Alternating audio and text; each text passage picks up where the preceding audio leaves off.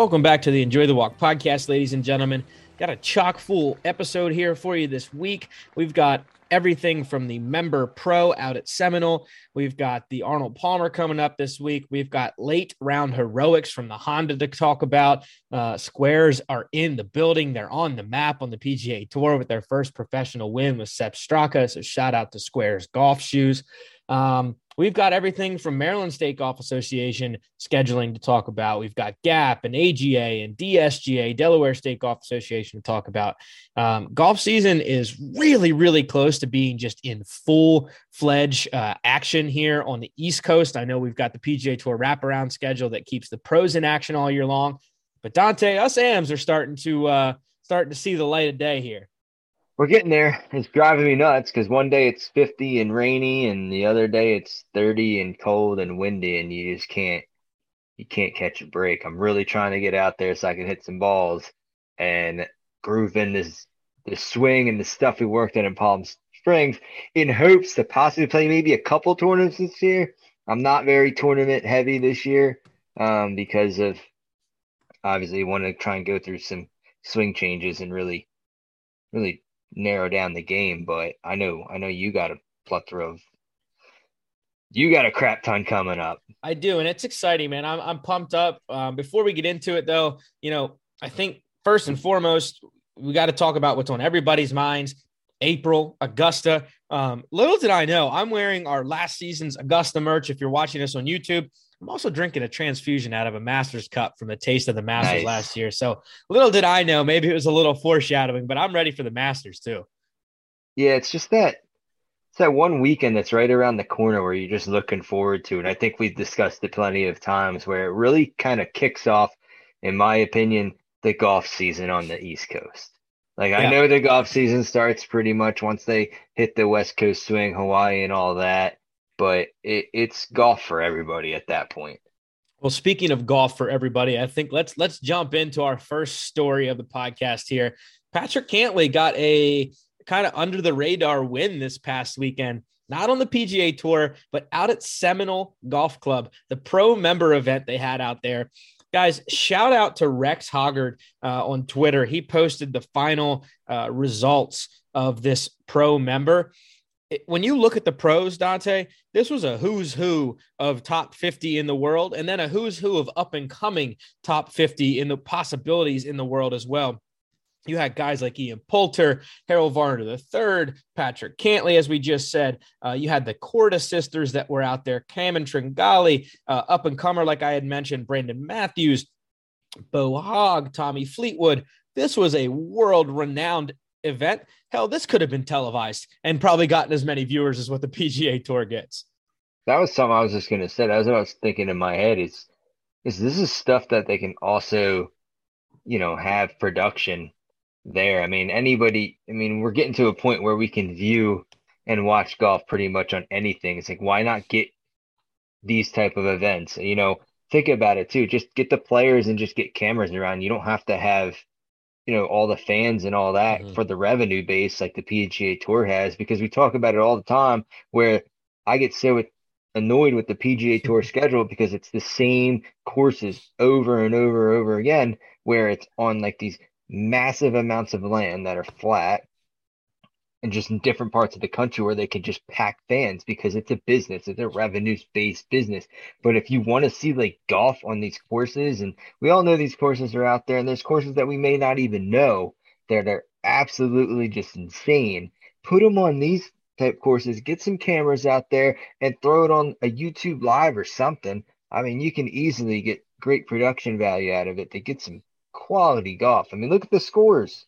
Well, and I think right, like Seminole golf club captured the audience uh, of the year. I think when when when the pandemic was really at its worst, um, we saw the TaylorMade driving for relief make its appearance out there with with Rory McIlroy and, and, Dustin Johnson and you know the other guys that made that driving for relief kind of showcase event um, come to life and come to to Seminole. Um, the course was for the first time ever shown on TV. And I think it showed out. Everyone was kind of amazed at this really unique golf course down in Florida.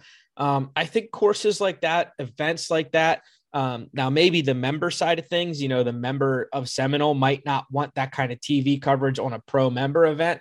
Um, no word as to what kind of money was thrown around. Um, you know, if you can, if you compare this to your member guest at Running Deer or the member guests that I play in at Glen Riddle or Ocean City or even my uncles down in North Carolina, there's a lot of cash pots flowing around, right? Like not just the the money for the event. So maybe the Calcutta doesn't want to be spoken of. Maybe these kind of side bets and whatnot don't want to be spoken of. But when you've got guys like roy McIlroy, Matt Kuchar, Rickie Fowler, uh, Brad Faxon, all time great Brad Faxon, all time Ryder Cup great Ian Poulter in the mix, Justin Thomas, Louis Oosthuizen you kind of want to just see the inside workings of an event like this.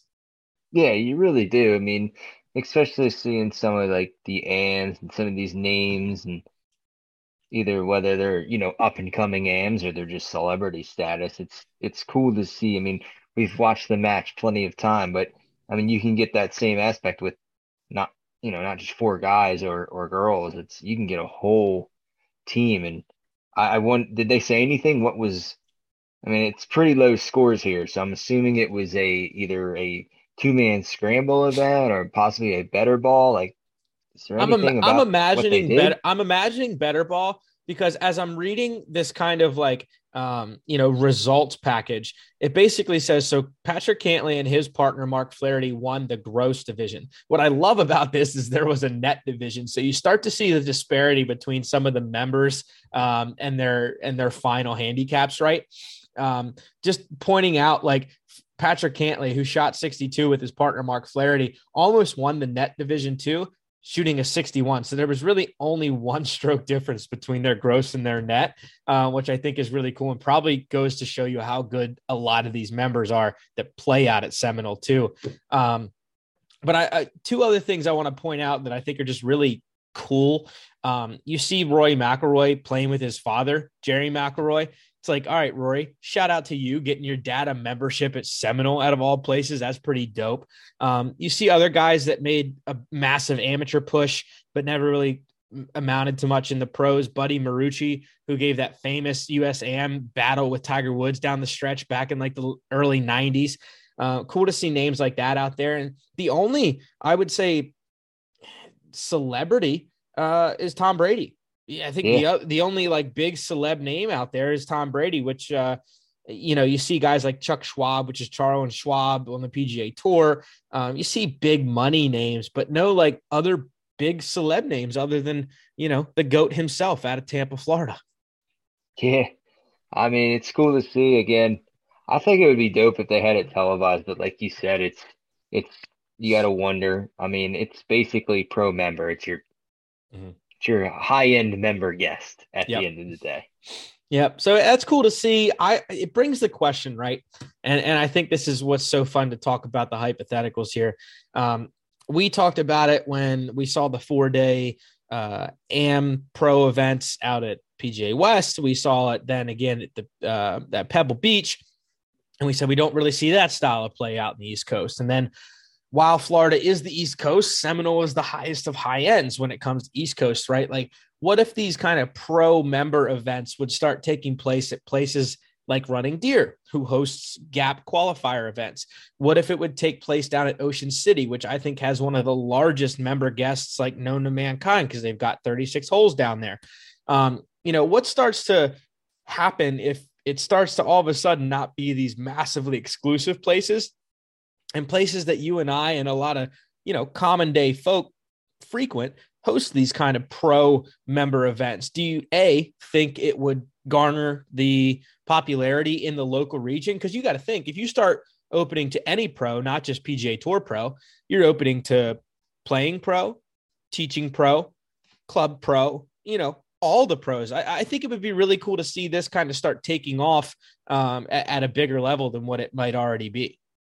Yeah, we definitely have something here.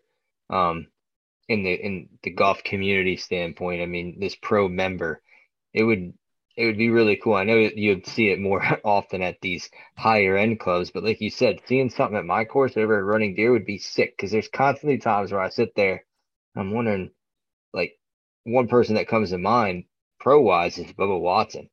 I would love him to see him get around that course, especially on 12.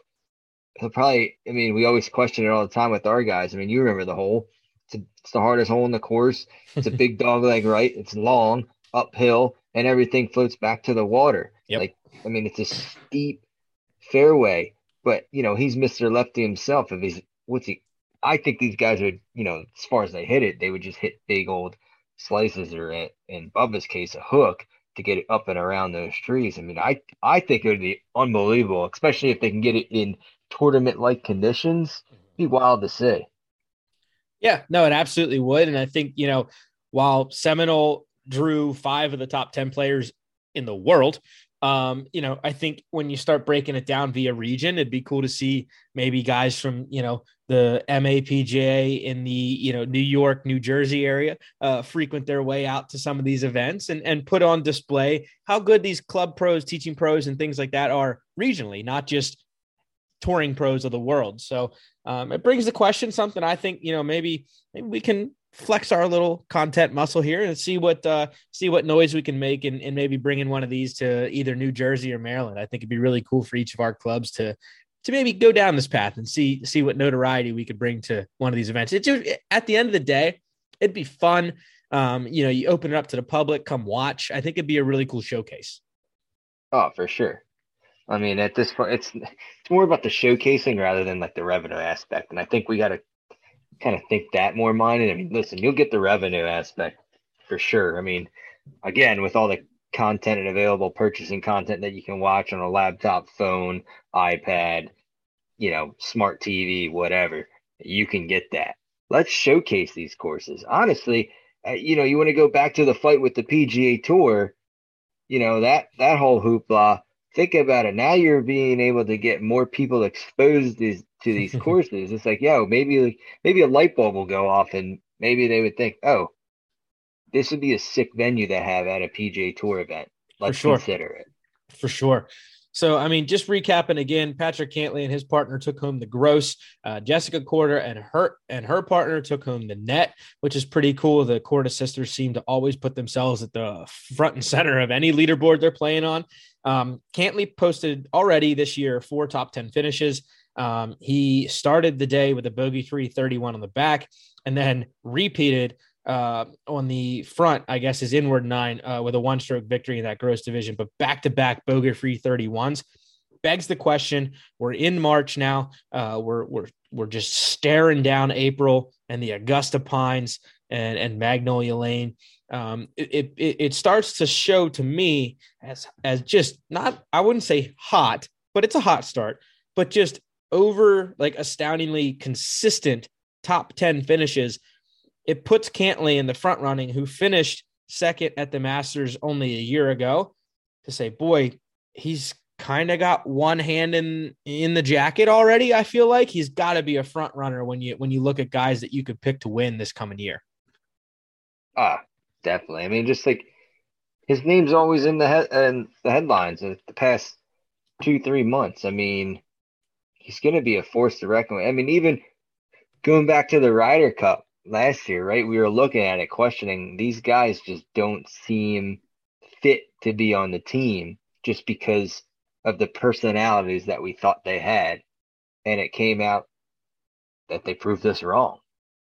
And again, he's out there and he's really putting on a on a show for himself. And it's just again, I think it's for these guys just getting that they're just becoming comfortable out there where it's just, oh, I'm just going out and play another round, like, or their mindset is I'm going to win, and next thing you know, they're they're up there in the top ten every week. Well, and I look back too, and, and maybe this is just because it's my own personal um, involvement in all this. When I went up to the BMW at Caves Valley this past year, and he battled with Bryson DeChambeau.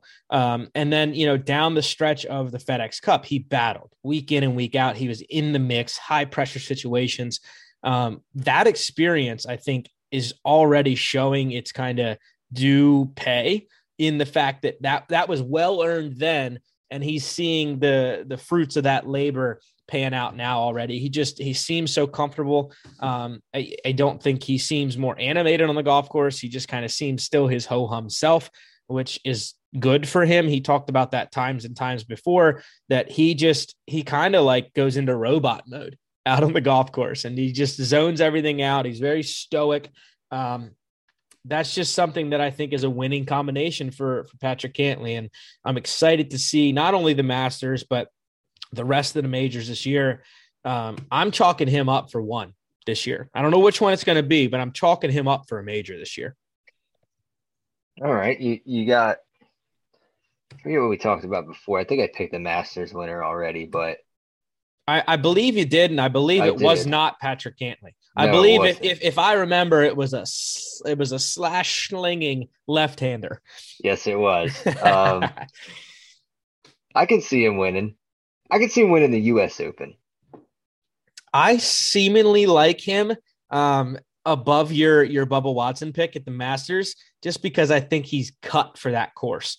Um, are you saying are you locking in your pick for the Masters then? Is that no, absolutely not because I also love a fiery Will Zalatoris. So I've got I've got a need I need two more weeks to lock in my Masters pick. Yeah, you, you I already locked mine in long ago, but okay, all right, we, we're getting and, there. And if I remember correctly, people can roll back the tape on us, but you said an all too early Masters lock. So yep, fitting. I'm sticking with it. I love I'm sticking hey, with it. You can't you can't go back. You locked it. Once I should locked, put money on them now. Yeah, once it's locked, you might as well just open up the DraftKings account and go to town. Definitely. well, guys, if you guys want to lock in merch from Enjoy the Walk podcast, you guys can go to www.enjoythewalkpod.com. We've got a revamped website. So even if you don't want anything, just go check it out. Um, we've got all of our live um, updates as far as podcasts and YouTube videos up on the homepage. We've also got a contact us page. So if you guys don't want to miss anything from blogs to podcasts to YouTube videos, anything that we produce, go sign up for our bi monthly email list. That way, you guys stay in the know how of what is going on with Enjoy the Walk podcast. And as you check out our pro shop, guys, we've also got a lot of new offerings in 2022 that you guys can take straight out to the course uh, from quarter zips to embroidered packable jackets that you can stuff right in the golf bag to new trucker hats and dad hats and crew necks and water bottles. You guys can go have whatever enjoy the walk merch you want out on the course or just a leisurely Sunday hanging out and watching golf. So go check it out, guys. www.enjoythewalkpod.com. So, Dante, we talked the pros. Now we've got to talk our own backyard. Um, Maryland State Golf Association, Delaware State Golf Association, the Gap. Uh, everyone has their 2022 schedules out uh, and at our disposal. So uh, we, like we alluded to in the intro, uh, I'm stacking up as many tournaments as I can, uh, from U.S. Open local qualifying to U.S. Um, or I'm sorry, U.S. Open local qualifying to Maryland Open local qualifying um, and probably Delaware State local qualifying too, just because I'm a glutton for punishment and I love me some tournament golf. and I, how many times have we had the conversation where, you know, we, we just need, I mean, you especially, like, I just need to play more tournament golf.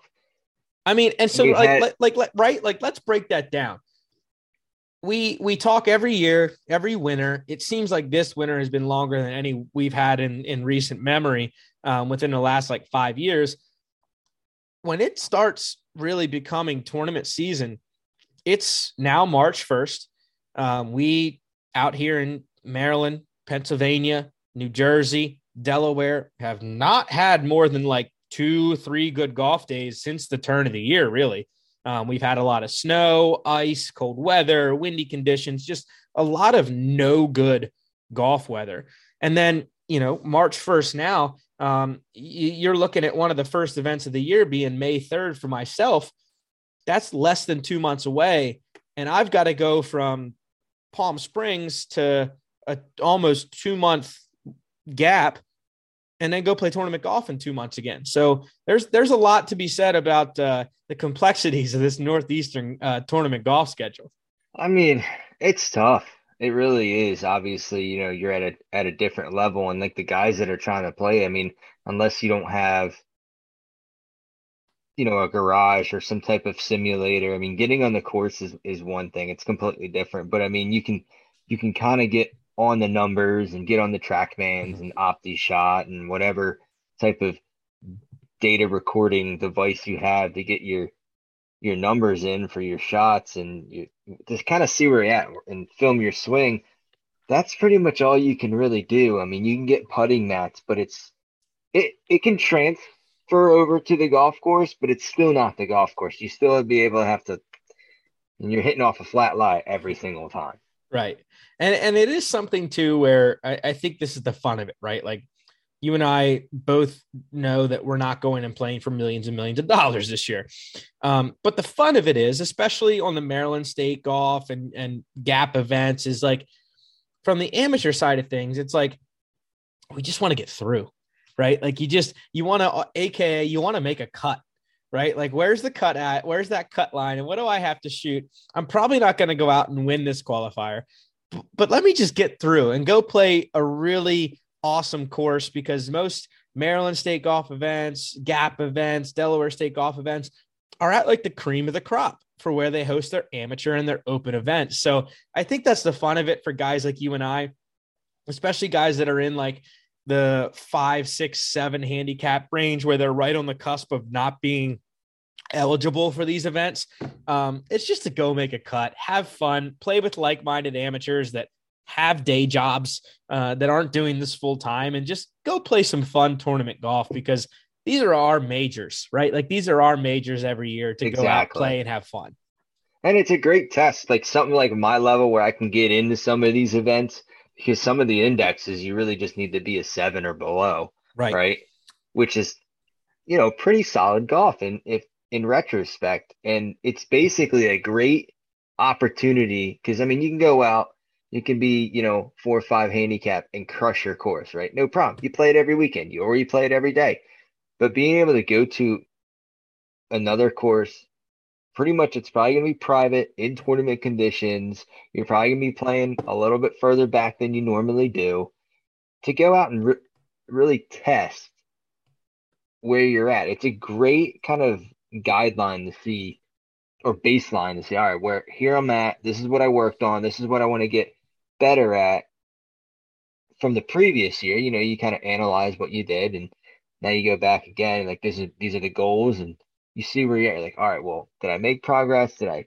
did I drop back a little bit or did I you know move a little bit forward? Did I make the cut? If you make the cut, holy hmm. shit, then then you get your money's worth, right? Now you I mean, some of these events are pretty on the pricier side, but if you play pretty damn solid golf, you play good golf, you're getting two to three rounds for $175 well, on think, multiple private courses, and you can't beat that. And I think the cool thing about it too is right, at least the way the Maryland State Golf Association does it is they host four qualifiers across the state of Maryland. At those qualifiers, you work, you can, if you sign up for it, you can sign up for the amateur and the open qualifier with one round. So it's not like you have to go play an amateur qualifier, pay that one fee, go play an open qualifier, pay that one fee, miss another day of work here or there. You're one day splits you into both, right? If you play well, you're in both. And then all of a sudden, you play one round and you pay one tournament fee and you're possibly into at least worst case scenario because the amateur event is a match play in maryland which we'll get into here in a little bit which i think is really cool um, you're guaranteed two rounds in for the amateur if you make the cut one qualifier one amateur round and then if you're in the if you make the open there's another two rounds so you're guaranteed four rounds of high end tournament golf at usually some pretty exclusive country clubs in Maryland for $300. So then all of a sudden you're like, boom, bang, bing. And usually, usually, here's the fun caveat those practice rounds are like, especially if you're walking, a greens fee, which is like 20 bucks to go play a practice round. So there's one, two, three more rounds of golf for like 80 bucks. So then for like $380, you're getting one, two, three, four, five, six, seven, maybe eight, depending on where you do your prep, eight rounds of golf at high end clubs, and some that are extremely exclusive. And unless you were playing in the event, you're not getting it. Yeah, it it's it's a good opportunity to test your skills and really get the bang for your buck. And like with um like with Gap, I mean, they have four majors every year, right? they have, I think it's the Patterson Cup, the Mid Am, uh, the BMW Philly Am, and then I think it's one more. Can't really think off the top of my head, but they all have qual- four separate qualifiers throughout the the be- before the tournament for you to sign up and play at. You get through that, that gets you into the championship. So your cost already is, you know, pretty much got that out of the bag. That's done, and then you get to play some solid golf. And then cool thing too is one thing I think it's the Philly Am. It's this. it's like a long, strenuous match play. Like you play the qualifier, then you play like 36 holes, and then you get in the match play. And it can be four or five days worth of golf. I mean, you're completely getting your money's worth out of that. Yeah, and that's so sick. It's insane. And it's like trying to follow it, it, it's nuts. And one of the biggest things too, Gap merged with the uh, Delaware Golf Association, mm-hmm. which now we can they can get into our events and we can play in their events. So that also opens up to all the Delaware uh, amateur opens. So yeah, there's four major opens, and then if you're even if you're that good, you can try and qualify for the U.S. Open. That they got stuff there. Get your try and you know make go for the dream. And now you got even more you know, amateur side of things to play in the Delaware stuff. I mean, you can't. Gap is like taking over the the, the East Coast and the uh, Philadelphia sector. It is pretty nuts, and and you know, it is wild to think too, right? Like I am where I live in Maryland, uh, ten minutes from Ocean City, Maryland, but also less than a three minute drive from the Delaware border, um, and then very close to you also the Delaware border from New Jersey. So it's pretty wild to know the vastness of what Delaware covers, even though it's this little sliver along the coastline. I know it's crazy. Um, it, it is pretty crazy to think about. And then with that being said, they're basically covering down to the beaches, um, which includes some pretty under the radar golf courses, which I'm interested to see if the if the gap starts integrating some of these really private golf courses into the gap events, like Kings Creek uh, down in Rehoboth Beach, like Rehoboth Beach Country Club, which, very unbeknownst to most people, still uses a caddy program heavily.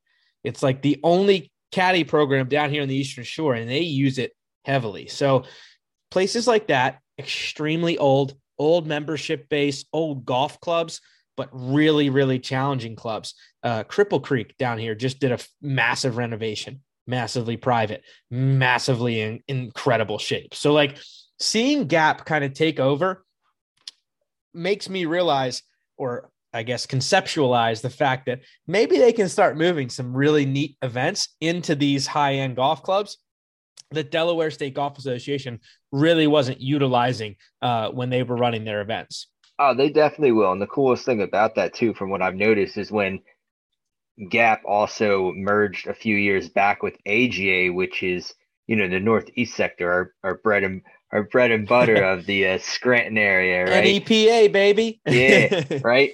So when I noticed that, because I mean, you remember Elmhurst. I when I played in my first mid am qualifier, I saw that one of the qualifiers was up at Elmhurst, and I signed up because I've played that course multiple times. Like I like the course, I know the track. So going in there for my first time, this is the perfect course to play. And I noticed that that year, and it seems like they do this every year, is they kind of since Gap is so big, such a huge radius. Yeah. I mean, I mean, you can go all the way out to, to the Harrisburg area almost, um, with definitely Lancaster in, terms of playing in in events and having to travel. I mean, it, can be it can be a haul to go play some golf, but what I notice is they give an opportunity to each area within Gap that all these qualifiers are going to be kind of in this area.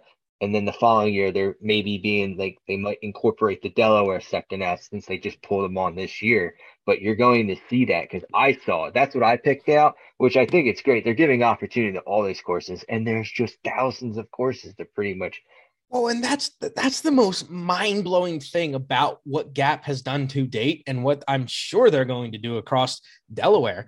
Um, the amount of insane good golf courses that are in Gap and now Delaware. I mean, Gap is just such a conglomerate now, right? Like northeastern Pennsylvania, through the Pennsylvania regions of like Philly and out towards south central Pennsylvania, even like mid mid Pennsylvania. It's just it's nuts what they have their hands on and at their disposal.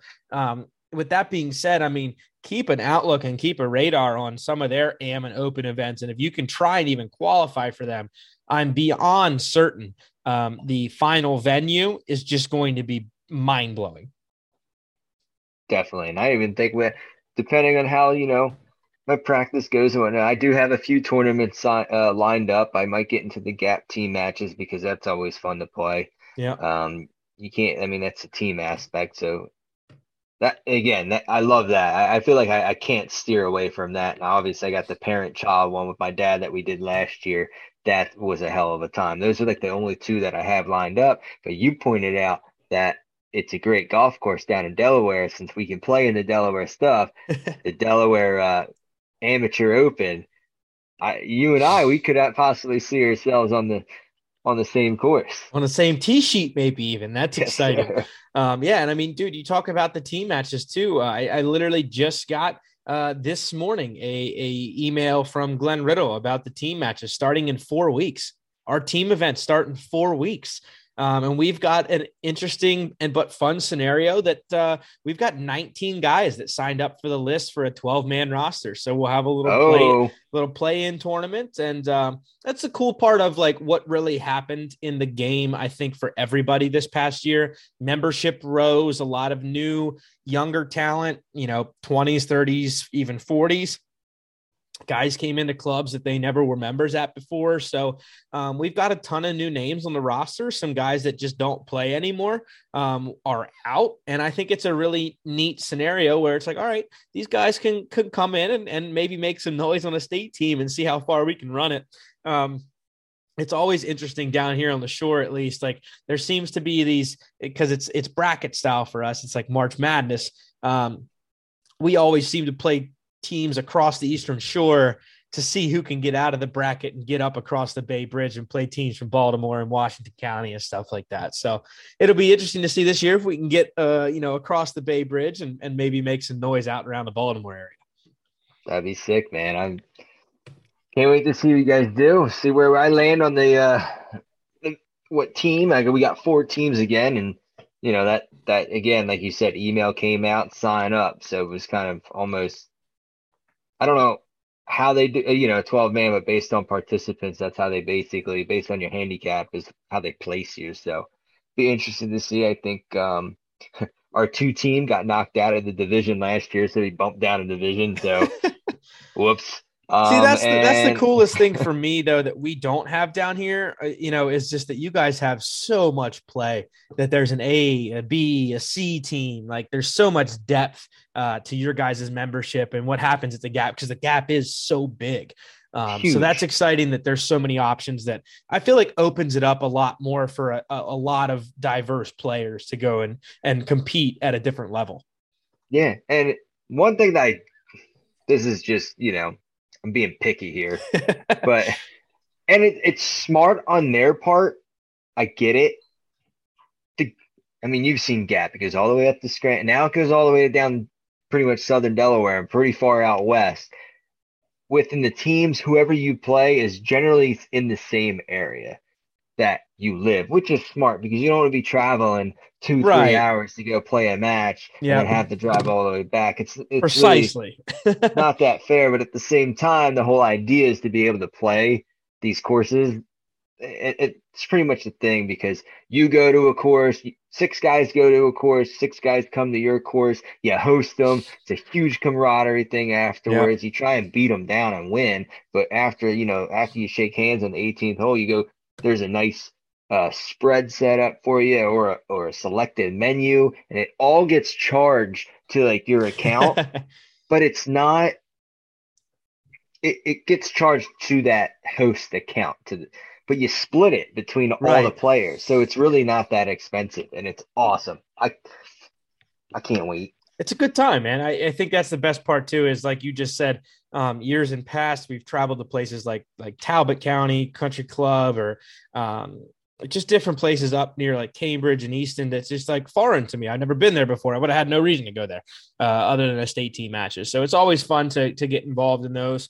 Um, you know, as we jump, I feel like it's just a great camaraderie aspect to kind of pump off the, the the beginning of the season and and just everyone's excited at that point. You know, beginning of, end of March, beginning of April it's just like everyone's like jumping at the bit to get to the golf course. So everyone's Every, such a good. Everybody's itching and and you can tell like I'm at other courses and talking to their pros and whatnot, and you can just hear, man, they're just so how's the weather treating you? Like how's how's your course holding up? And it's just like I'm telling you, man, that they're just itching to get out. They're just they're just itching. It's like we're right there. We're right on that bubble. But sometimes they make a joke that we're getting to that false pretense of uh, spring and then we'll get like a second winter and then we'll right. get spring kind of in that. So who knows? We'll see. But you know, it, it's football's over, baseball's on hold, golf's in full swing, and we're getting there. Amen to that. Amen to that. Well, speaking of golf being in full swing, uh, we're already kind of looking forward, at least uh, the golf world is, to the 2023 uh, Ryder Cup out in Rome. Uh, so, shout out to Italy for being the host of the next Ryder Cup, which I think is really neat and unique. Um, what is, I, I feel like, a long time coming, uh, the announcement of the captain for that, and also a long time coming of Zach Johnson finally being the Ryder Cup captain uh, going into next year. Um, been a co-captain for what seems like forever. Um, he just seems like the gritty, uh, kind of hard ass, go win at all costs son of a gun that is a perfect leader for this team going into next year. Definitely. I mean, he's been he's been involved like the past two Ryder Cups. I'm not so sure. I know he didn't play the last one, and I don't know if he played in the previous one, but the guy bleeds red, white, and blue mm-hmm. when it comes Ryder Cup time, and he's a great pick. I think he's going to do one hell of a job. So, small plug. Um, this allows us the perfect opportunity to absolutely just like fanboy. Uh, we both Dante and I were yes. hitting golf balls at PGA West two bays down from the now Ryder Cup captain Zach Johnson. So, not trying to say that Enjoy the Walk has made it. I'm just saying that you know we might have made it um, is all yeah, I'm trying we were, to put into the picture.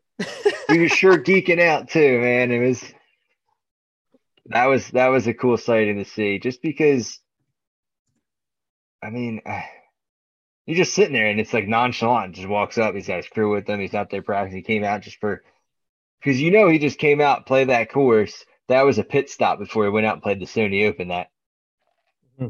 that weekend, which I thought was just badass. And then came back and played that the following week. I loved it. Yeah, no, I think it's uh I think it's just really neat to be able to say at least for us that man we were kind of in the presence of um, what hopefully is history. I uh, hope those guys, I mean, win or lose, it will be history. He will go down in history as a Ryder Cup captain. Um, so you know, we were in the presence of that, whether he knew we were there or not. Um, just cool to like topics to talk about here. Now that Zach Johnson is moving from a co-captain role to a head captain role. Um, it brings the question into who then will be co-captains. Um, and I think right off the bat, obviously, whether he's 100% healthy or not, Tiger Woods will most likely be there in some way, shape, or form. And if anything you could say about the uh, integration of Bubba Watson on and off the team, I think he'll be there uh, as a co-captain, even if he's not playing. Guys like Matt Kuchar come to mind too. Um, the big asterisks and I want your opinion on this with the quote unquote fallout, which we, you know, we've had our opinions on that as well with Phil Mickelson. Um, he has been a co-captain and trying to, you know, be on the team for as many years as you can count. Um, with all this BS drama and going into 2023, does Phil get left off the co-captain roster going to Rome?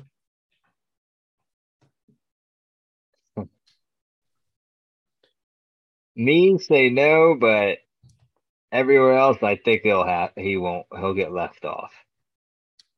You know, I I, hope for camaraderie reasons, um, it doesn't happen, uh, because Phil, if you everyone remembers correctly, last time we traveled, when I say we, the U.S. team, last time the U.S. team traveled, um, Phil Mickelson was actually part of the team, right? Like he played. Um, so, And then the year after that, when when they went and won um, out at Whistling Straits, he was a co-captain. Phil Mickelson, for the last better part of almost three decades, has been a part of that team in one way, shape, or form. Um, I think as much as the PGA Tour at this time and place in March of 2022 does not like the existence of Phil Mickelson around anything to deal with PGA Tour.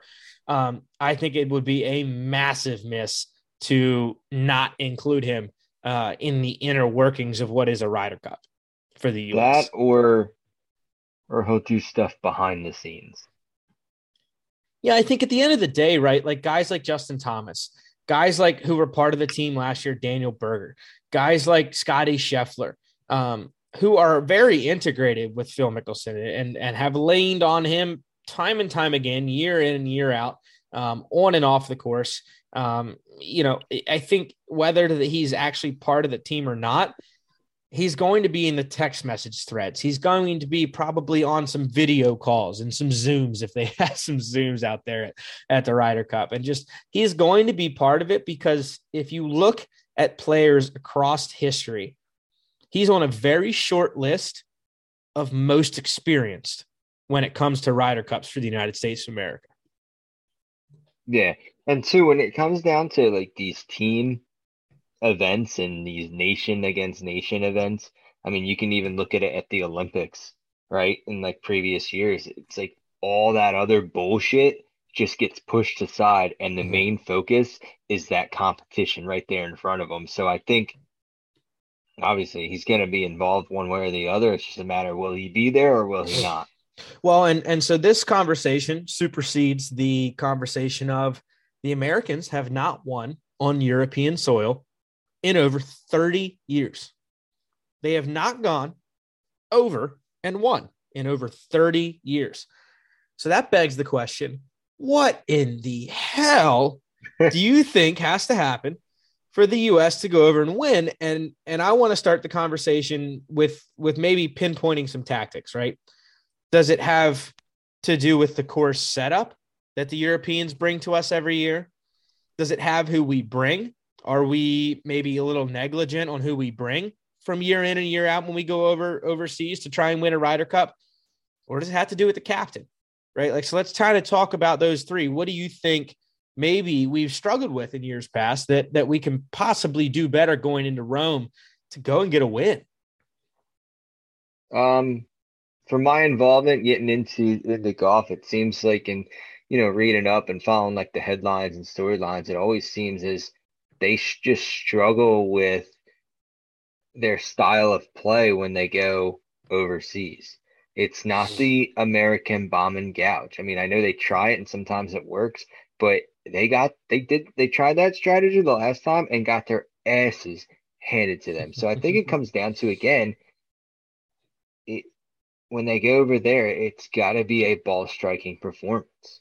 Yeah, I think I think you're spot on um, I think the number one thing that I've seen is um, is that course setup, right? Like last time they went overseas, um, they played in Paris, I do believe, um, and just got absolutely annihilated because the golf course setup was for a four iron and a mid iron player, right? Like four iron off the tee, mid iron into the green, and just a ball striker's paradise and we tried to go over there and play bomb and gouge golf, and we got our asses handed to us. Um, when I look at some guys that in the past have been on the outside looking in, um, Kevin Kisner, I, I, think you know when you go and travel overseas, has always played well at the Open. Um, I, I think you maybe change the perspective a little bit and start looking at guys that not only are playing great on American PGA Tour golf, but have played well over the last three, four, five years at the Scottish Open, at the the Open in general, and say, where's your statistics across the pond? Because that's what truly matters. And when we look at statistics on the US to pick our team, we're looking at the PGA Tour statistics and not the statistics that we're then hopping on a plane, changing basically entire environments and going to try and win. That's another thing. You're talking about environments. I mean, how many times did these guys go over to say, you know, let me play in a few European tour events or let me go over there for a period of time or well before to get myself kind of. I mean, we we were there for what a week, and mm-hmm. it didn't phase us. Jet lag. We were still on East Coast time. That could be a big factor. Is one going over there and getting a feel for the for the um, courses out there and weather, and two, just getting a feel on how like your time your body reacts to the time change. yeah. I mean that that plays a huge factor and people I think like totally underlook that. Well, and and that and then you know in his quote unquote acceptance speech, if you want to call it that, um, Zach Johnson centered on a couple of those conversations. Even you know they talked about um, basically saying the obviously course familiarity is paramount. He wants to get them over earlier. He quotes earlier than any U.S. team has gotten to a Ryder Cup venue. He wants those guys to be there. He wants them to be basically at home. He wants to try and get them uh, like an at home advantage. Um, and then he basically centered on another conversation, which I think you were just talking about there is um, keep the week fun and easy for the players. So time change, right? Like getting them on the same schedule. Um, and then just kind of having the relaxed attitude of make it again. I think it all just boils back to the same conversation of what Zach Johnson was trying to make of I want my players to go and feel at home on away turf. And I think that's the biggest difference. Yeah, I agree. Yeah, you wonder if Francesco Molinari is going to make the team. I hope he can rebound because he was a juggernaut uh, for the for the European squad for a long time. Uh, Moliwood would be a wonderful return. Uh, him and Molinari and Fleetwood back in the uh, back in the 2021 or no 2019 Ryder Cup. So it'll be interesting to see. I'm just excited to see Zach Johnson as a leader. I think he's been just a sound voice for um, United States golf for a long time. He's put in his time. Um, and I mean, he's still out there playing PGA Tour events week in and week out. So he's very integrated with what will be the team this coming year. No doubt. Be excited to see. I just feel like you just he's just got to be you, you you can't just leave him out. You got to. He's in. Yeah, he's already in. Yep. I mean, it, and and it's fun to so like when I just talked about two outside looking in players and and who maybe should travel versus who didn't travel. Um, we saw guys right on the cusp. Uh, Patrick Cantlay, Harris English, Scotty Scheffler last year get in via captain's picks. Guys that were just on the outside looking in. Will Zalatoris, Kevin Kisner, Gary Woodland, Kevin Na, Max Homa, Jason Kokrak. Guys like that that have world golf championship experience, have experience playing very well across the pond. Um, I think I just think you have to take a different approach to it, right? And and when I say that, you look at the team that we had last year, an absolute annihilation. I'm not saying you should have changed a thing, but where did we play? We played Whistling Straits, very wide open, a very bomber friendly course. When you travel to a very different venue, it, it, it begs the it begs the roster of different expertise. So it'll be interesting to see who gets picked and who gets left off again, and if that becomes detrimental or advantageous to a squad that in this past year left no questions unanswered. It was just an absolute throttle, uh, gas to the pedal from day one, never looking back kind of beating. So um, I'm hoping that mentality carries over to the next Ryder Cup because it would be really, really incredible to break that 30 year drought. Oh, oh yeah. I think I think you're going to see some of the same faces from the previous team and a lot new faces. Uh, I think kind of your veterans might be the Kevin Kisners. Yeah. So speaking of exciting things to look forward to, we've got the Arnold Palmer Invitational this weekend coming up. A lot of heavy hitters uh, in this field, including Rory McIlroy, Hideki Matsuyama, um, and very, very many others. Dante, when I think of the Arnold Palmer, I just can't like not think of Tiger Woods' pure domination of this event from like 2000 on to like 2009. He won this event six times. Um, the very last time he won this event, he tied Ben Hogan's all time win record. Um, so just it's a shame that Tiger's not going to be there for the sole fact of he dominated this event for the better part of a decade. Um, but with that being said, exciting times ahead for who is playing this week. Uh, other guys like Scotty Scheffler, Will Zalatoris, Viktor Hovland, Matt Fitzpatrick, Tyrrell Hatton uh, are, are also playing. And cannot forget the world number one, Jon Rahm, is also here as well. So he's had a little rocky, slow start to the year. So maybe this might be the event for him to turn it around. Um, but as as crazy as the last couple events have been, as we're starting to see the star power work their way back into what is an early spring, um, this event's packing some punch with with world top 25s and world top 50s. Always. Uh I'm excited. I don't know. It, it's something you know, every time I see this, I, I, I just think of like Rory for some reason hmm. for some reason Rory always comes to my mind when it comes to this tournament. I always like this tournament because you got the you got Arnold Palmer, you got the tees, you got the mixed tees, right? You got the, the Arnold Palmers, and I don't know. It just seems like a colorful tournament. It's, it, it's like that tournament that kind of gets you ready before the Masters of just that. I guess enlightenment and brightness and yeah, seasons upon us. It's, what I always love too, and I times. think I think I love what you just said about this really bringing you to like Rory McIlroy. Rory McIlroy classically wears the yellow pants, the yellow belt, and the blue shirt on Sundays to in ode of Arnold Palmer. And, and I always love the side by side picture. And for those of you watching on YouTube, we'll post it here in a second. For those of you listening on just audio, if you want to know what I'm talking about, go check out our YouTube. Enjoy the Walk Off podcast on YouTube. Um, Palmer was famous for wearing the yellow uh, pants, the blue polo, very tight athletic fit polo, which was for back in his day pretty innovative, and the little Palmer umbrella on the left chest. So um, I love seeing how the pros go out and try and basically imitate Palmer all weekend long, from the from the get up to just the people talking about you know who Palmer was and how special Arnold Palmer was to the game. Uh, those stories seem to always bring to light what is just incredible about not only Arnold Palmer but his influence on the game to this day.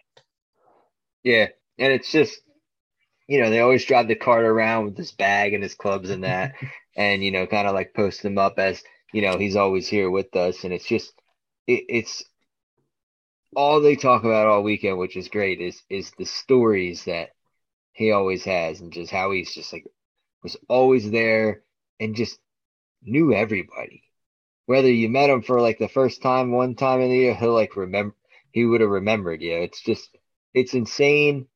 It's awesome to see. It's like kind of like, damn, man, I wish I got in the golf a little bit earlier, but you know, just re, you know, going back and rewatching all his highlights and just trying to research and all his stories is just, it's just remarkable of what, what he brought to the game of golf my own personal story i'll just tell here real quick before we get to our interview uh, with with head of uh, agronomy of the pga tour thomas bastis. One story i want to talk about with arnold palmer which i just think is just truly incredible because of the the the rise to fame he had and how high on the pedestal he was right? Even to his last and final days on this earth anyone who wrote him a letter who addressed a letter to arnold palmer he wrote back. And it wasn't just like a thank you for writing, you know, stamped Arnold Palmer. He wrote back as he was pretty much finishing reading their their note to him. He spent the time and handwrote letters and signed Arnold Palmer on every letter that he ever sent back to people and i think it just it spoke to not only how appreciative of he was of his fans but it spoke to i think his overall just like human nature and and how great he was as a human being. So um, it was just really cool as I saw fellow golfers within the Pennsylvania region write Arnold Palmer as kids and write Arnold Palmer as um, even collegiate players. Every person that I know that wrote Arnold Palmer has a handwritten letter from him framed in their room or in their study or whatever because he wrote them back. And I think that just, just speaks worlds to who Arnold Palmer was as a man. That's that's insane. Insane, but like insanely awesome. Well, and you think too, right? How many people probably wrote Arnold Palmer? How time consuming that had to be. And he and he really thought nothing of it. And like I said, I can't think of anyone in my little inner circle that ever wrote him and didn't get anything back. It's incredible. Speechless. So think of that, guys, as you're watching Arnold Palmer this weekend out at Bay Hill. Uh, it's bound to be an incredible tournament, tons of firepower. Uh, but if anything else, if you don't even enjoy the play, um, just enjoy the aura that is around Bay Hill and, and the place that Arnold Palmer built. Um, and, and maybe even do yourselves a favor and just kind of watch uh, on YouTube uh, just some great Arnold Palmer throwbacks and do your research on who Arnold Palmer was as a player, as a man, as a tinkerer. Um, I think the other cool thing about Arnold Palmer was just his shop and how he, how many clubs he built and would always, you know, lace his own shoes and, and respike his own shoes. And, and he basically, he didn't play with clubs unless he he did the work on him. So um, he was just, I feel like if you can call it a man's man of that era, um, he had his hands on everything that went into his bag. Uh, and I think, especially today, that's just unheard of. Um, so just he was he was truly a trendsetter before his time. Um, and and obviously today we know him as just the legend that is Arnold Palmer. But go look him up, guys. Do a little more research than what's at face value. There's a lot of incredible stories surrounding Arnold Palmer. So, guys, like we said, we have Thomas Bastis on the podcast here coming up, PGA Tour agronomist and former superintendent out at California Golf Club. Um, we sat down to talk with Thomas out at PGA West on the back patio. We kind of just talked to him about how he got into the job that he has now, uh, how many incredible spots he gets to go and set up for these tour pros, and really what he looks for when setting up these events for the tour pros and what we might think um, looks great might not be so incredible to uh, PGA Tour agronomists. So, guys, as always, uh, appreciate you listening. Go to www.enjoythewalkpod.com to check out the latest updates from us, as well as grabbing your latest Enjoy the Walk Pod merchandise to wear on and off the golf course. And up next, Thomas Bastis.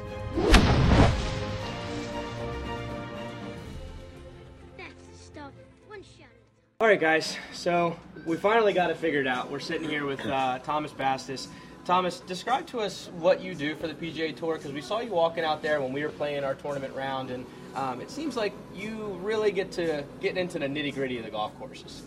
Uh, yeah, I mean, in essence, I go in front of the tour and help um, improve the golf course any way I can add uh, assistance, uh, guide them through the process. You know, sometimes we have superintendents that might be their first time. Uh, sometimes we have seasoned veterans. If we have changes that we need to make to a golf course, I kind of stay in contact with that superintendent the entire year. So we really try to build a, a good relationship so that the, the course and the tournament continue to improve. Sure. Now tell us, how long have you been doing what you do, and, and how did you really get into it? Uh, so five years uh, this May, and I was a former superintendent prior to that, and even before that, it was kind of one of those industrious little boys with a lawn mowing route. so it just kind of got to have a bigger lawn, I guess. Taking care of dad's backyard or something, something like, like that. that. I got paid. there you yeah. go. That's the key. That's the key. so what you know, Dante and I got to play the stadium and the Nicklaus course. They're also playing La Quinta Country Club out here for uh, the the Amex this year. Tell us what you're seeing because I know what we saw, and we'll get into that in a little bit. But you've walked all the courses now. What are you seeing condition wise, and, and, what are you seeing that hopefully you can maybe improve on by the time the pros get here? Um, well, you know, a lot of what we do is it's it's can, it can be turf based, and it's also relationship based. It's future planning, so you can almost put them in three different boxes. So. Even though I'm walking out there and I might be looking at present condition, I'm also thinking at uh, where we can be for next year. For instance, the turf out here is overseeded, and we're dealing with a current situation or a current overseed and the quality of that. And I'm already thinking about next year's overseed and what we can do to improve that, or even from a playability standpoint, do we want to expand how wide the uh, overseed is, improve, you know, like some divoting areas that because of I mean, let's face it, this place is pretty popular, right? Sure. You guys are uh, here. A lot of foot traffic. Uh, so yeah, there's foot traffic, there's cart traffic, there's ball mark repair. So what can we do to ease those types of things? Can we get a conversation with upper management and say, hey, you know, can we, you know, work together towards improving some things, maybe some limiting some play, or you know, there's so there's it's more than just turf grass a lot of times. Yeah. So, and then along the way, you still have the present moment, which is trying to work on the conditioning that is here with what we have. Can we tighten up some mowing heights? Can we get the water shut off? Can we um, get the greens to this condition here where, you know, we're going to have, not only are we going to have pros, but this is an amateur field, and there's going to be a lot of people going on here. So we have to kind of keep our green speeds in check. You know, we can't have greens that are 13 that the, while the pros might be able to handle it, you know, the round would be six or seven hours long, um, and, and we don't have that. You know, we want everybody to have a good time too. So there's all that equal balancing kind of going out there. So it's it's a lot of those types of things all at one time. Well, and it's funny because we talked, and I think I want you to touch on this a little bit, or ask about it, or see where it goes. What do maybe we never see? And you kind of touched on it there a little bit. That when we look at agronomy from a 10,000 foot meter, right? Because that's what you and I are when we're watching it on TV. We don't see the nitty gritty. What are we missing from a TV perspective that you guys have to deal with on a daily basis? Um, I think one of the biggest things is how it all gets put together. You know, most of the work you guys are playing something that's already been prepared three hours ahead. That you know, I mean, there's a there's a staff of 25 that are putting in 10, 12 hours a day while you are here, and that's the thing that you don't see. Hopefully, you don't see them because you know we want you to enjoy So it's it's really those staff um, uh, the staff workings that it probably is, is not seen, and in some instances we would say is, is underappreciated. But you know, when you watch a movie, you don't hear about the gaffers and the you know the costuming people and all that kind of stuff that make the movie kind of come into play. You know, and you go to think about it, and you're like, well, yeah, that's kind hmm. of it's kind of interesting. Why does a movie cost a hundred, two hundred million dollars? And, it- and it's because of that. And, and maybe the less you see is probably, you know, the better of it. Mm-hmm. You know, maybe it's the sign of a, of a better organization. Yeah, I mean, So- we played played Nicklaus today, and I thought it was absolutely pristine, pure as can be. I thought the greens were perfect. Now, I'm not so sure what your day was like today. Did you get out there and take a look at it? Is there stuff that we're not going to see that's you know planning that say, hey, you know what, maybe let's tweak this a little bit, or you know, let's let's you know let's knock this back. Do you see anything were you out there today as to what was going on with Nicklaus? Because I thought it was absolutely perfect. Well, I, I think that you know, it's a collective uh, addition of details. You know, there isn't going to be a wholesale like, whipping change out on the golf course, but you know, if the sand is prepared a certain way, we making sure that the depths are at a, at a certain area, specifically, you know, green side bunkers, and we're making sure that mowing heights around the green are a little tighter so that the ball might have like move a little bit further off the green if you miss, you know, those types of things. Um, that the the greens might get an extra brush, might get an extra roll because you know what we're what we're getting is we're getting buy-in with their staff, putting a little bit of that extra effort in there. We're we're on the golf course so much so that we can be more detailed with watering. You know, firmness is huge with our players. Um, and and if you're you know showing up for you know eight hours and you're not coming back to the golf course, but you don't have the the uh, the option to you know let it get too dry. You know, but if we're coming back in the afternoon after play, well, we can catch it. You know, so those are a lot of things that kind of go to the premium level of, of tournament preparation. And what's interesting for me is you talk about those kind of uh, details of, of mowing here and, and the firmness in different areas. When you kind of zoom out away from PGA West and you look at other places across the country, obviously going to Torrey after PGA West and then headed kind of, you know, the Midwest and then to the East Coast. Uh, What do you see at PGA West that might present some issues or some added bonuses that might not be available anywhere else in the country? The weather. Ding. You got Yeah. Your, your short sleeves. I'm, I'm just a little bit of a wimp. I'll wear a, I'll, I'll wear a, a, a semi puff. but uh, the weather, you, you come out to Palm Springs and you just, you're like, ah, I get it. I know why people come here now. I was Uh, I was one of them. Yeah, and we're First time. relaxed. I mean, heck, we've got the music playing in the background here, which is great. Yeah. So, um, and and the course from its standpoint of, of, of how it would be different on the rest of the tour. I mean, um, you know, at this time of year, we're playing overseeded golf courses, um, and so you know, as the season wears on, we kind of move up in latitude. You know, all those other courses start to open up. So, you know, in, in the beginning of the season, you know, there's a lot of things that can go wrong. I mean, this this overseeding took place last October. and if it doesn't go well, you know, it can have consequences. You know, four months from now. Sure. So those are a lot of things that you have to kind of keep aware of and, and, and try to give as much support as you possibly can to. these Now, for folks that might be tuning in and not really knowing what is overseeding, you know, what is that process and what does it mean for a golf course? So, um, with the extreme heat that we have here and the, the, the where we are in latitude, we have the difference between a warm season grass thriving and a cool season grass. Um, because it's so hot, warm season grasses do so well during the summer that a cool season grass really has a hard time. Hmm. But in the winter or when it gets colder, that warm season grass can't take the traffic, can't take the where it goes. In some instances, goes dormant. Mm-hmm. Well, we changed the grass type to a temporary surface, to a temporary grass that's adapted for the cold. And then at some point in April or May, we transition it back to the warm. And in October, we put back to the cool. So they're really rebuilding or regrassing a golf course twice a year, which is a lot, you know. Yeah. So Well, and like you said, when you have to grow grass that many times, it presents the challenges. And if something minuscule can go wrong, it leads to bigger things down the line. Um, w- when you see places like this at PGA West, and I imagine that occurs across the West Coast with just the climate, um, what do you see that might present issues that you've had to battle in the past when dealing with overseeding? Well, our big one this year was uh, just getting seed. You know, and the seed price doubled, if not tripled. So if you were paying a pound of ryegrass, a, a pound, uh, well, let's say paying a dollar per pound for ryegrass, you're now paying three dollars and fifty cents. Good lord. That can blow uh, operational budgets for courses in the air, like out of the water. You know, Yeah. Some people might, we can't afford it, and then on top of that, you, you might not even get it. Yeah, Right. So whether it's the trucking costs and supply chain, and you know, there's a lot of acreage out there that was converted to maybe a, uh, uh, potatoes or something that was going to get more money this year. Yeah. And so when the acreage goes down, well, that trickles down to you, and that's something that maybe the average golfer doesn't doesn't understand. Sure. You, know, you have nine golf courses here. Well, that could be a half million dollar change. Somehow that's got to come up. Wow. So, so those are some things that are just just economic that have nothing to grow with grass, uh, nothing to do with grass.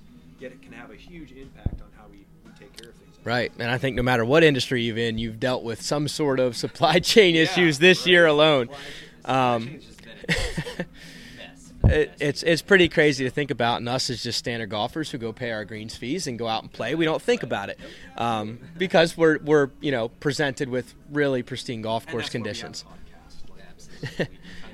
Absolutely, 100%. So, so moving forward into the you know, in the next week, going forward and whatnot, you've walked. It seems like every golf course at least once a day.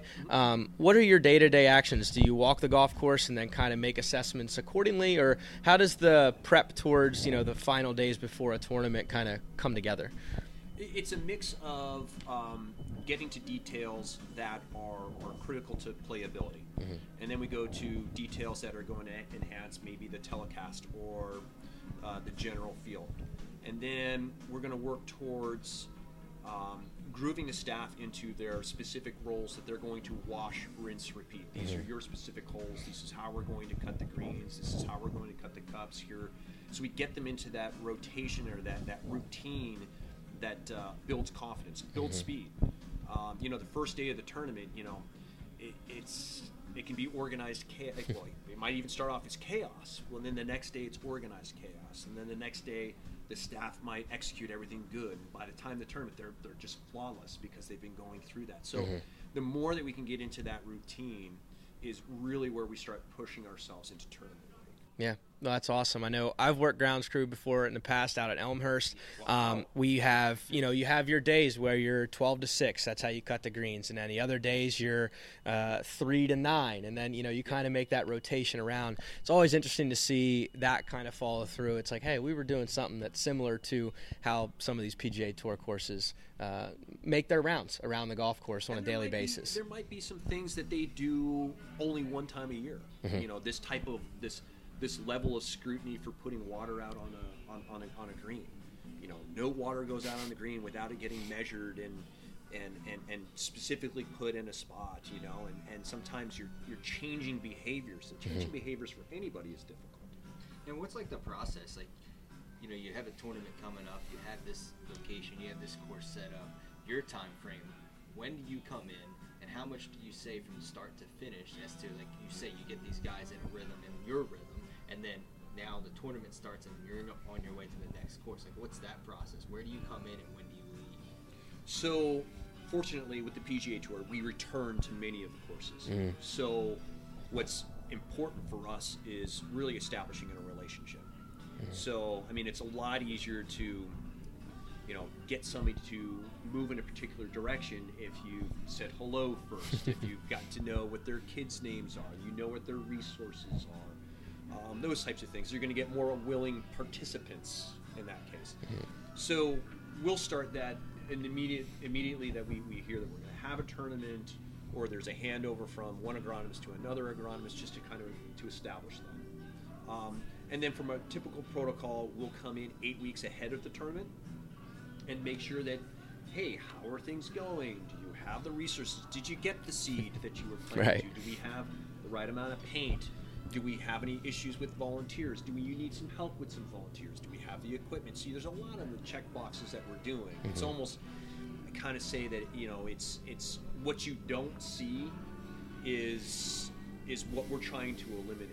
You know, the fact that you don't see issues and problems is how effective that we try to be. Um, so um, that's kind of the, the and then after the eight week visit, we'll stay in touch. There might be a couple of check back points. Hey, did how did that go? How did this go? And then I'm here the week before the tournament, and I'm here through the tournament. So I'm Okay. usually here 13, 14 days. Wow. And sometimes you know, it might be a construction project throughout the year, and we'll come out and visit for that. You know, certain critical things that could impact the tournament, we'll make a special visit or something like that. Sure. Now, I mean, I know our listeners are gonna want us to ask um, how how much does the PGA Tour and like your section kind of move into any major championships? Do you really get to affect the the way a course plays on a major championship level, or are you more on the side of just the PGA Tour week in and week out stops? Uh, 100% myself, PGA Tour. Uh, the US, uh, the USGA has their own agronomists. Uh, the PGA of America has uh, their person Sure. as well, uh, Kerry Haigh, and then you've got uh, the Masters is the Masters. Absolutely. That one goes without question. We Right, feel. But you know, for us, I mean, our, our biggest is is the Players Championship, Mm-hmm. and it's all hands on deck. And there are 11 agronomists to do 150 tournaments from the Champions Tour, Korn Ferry Tour, and the PGA Tour. Mm-hmm. So there's always there's three of us out at tournaments right now. There's Cool. three of us in tournaments. Um, or, or sorry, three in advance, three in tournaments. So there's six of us. So there's somebody always someplace, and um, yeah. That's cool. It, it's it's really neat to know that there's that many agronomists on staff, like affecting things and, and making decisions. Because you know you always think, oh, it's probably just two guys or one guy. Like he's making the calls, and it, it's neat to know there's that many hands in the pot, and it's still. Like you said, we don't know about the issues because we really rarely see them. Um, it's really neat to know that there's that many hands in the pot, and it kind of really all comes together week in and week out. Yeah, and it's you know, it's, and it's more than just us. I mean, we work hand in hand with the rules officials. The rules officials set up the competition. They're the ones who set where the whole locations go. They're they're the ones dealing with uh, you know the, the the the players on a one-on-one basis. So we're there to support how they run the competition. So there are two of them here right now, and then during the competition there might be another seven of them to help Sure. the competition. Very cool. So, and then we have, you know, our operations teams. We have ShotLink that does all the data and the statistics for how far somebody shoots something, and the Toptracers, and. So Yeah, and that's a big team. that's an interesting talking point. We talk about it all the time, and it seems to come up in conversation with a lot of people we have on our show. Is just TrackMan or ShotLink or something. All the data that goes into everything, changing industries. Has that changed agronomy in a way you set up golf tournaments? Absolutely. And, and for the better in some instances, um, you know, data for us helps bring consistency uh, towards uh, turf grass management. You know, we're able to um, take metrics to know if we're going to have a repeat performance from the same year. You know, last year was great, and we followed this data are we going to be able to repeat that? Yeah, no, that's um, it- it's it's always an interesting question of where is that data affecting people in their prospective industries. Um, I can only imagine too, as as I've kind of seen from my grandfather talk about it to my dad, and now kind of seeing it firsthand, just the technology and the actual mowers themselves and the way they are able to get such a close cut. Um, it changes the way we play golf. It seems like anyway, um, and it's really neat to see that affecting you guys on a daily basis too. So, Thomas, really appreciate the time. Uh, we're going to probably get out of here and have some dinner, wrap up our last night here at Palm Springs. So, um, great running into you. Uh, pleasure you could make Glad some time for us. Yeah. So, how can people follow along for what you do on a day to day basis if they want to follow you along? Uh, I'm on Twitter at uh, at Cal Super, Cool. and then we also have our agronomy, which is PGA at PGA Tour Agronomy. Awesome. Well, guys, give them a follow. Uh, get a little behind the scenes action on what goes on before the pros step foot on the golf course and see how the setups are taken care of on a week to week basis on the PGA Tour. So, Thomas, Perfect. appreciate the time. Absolutely.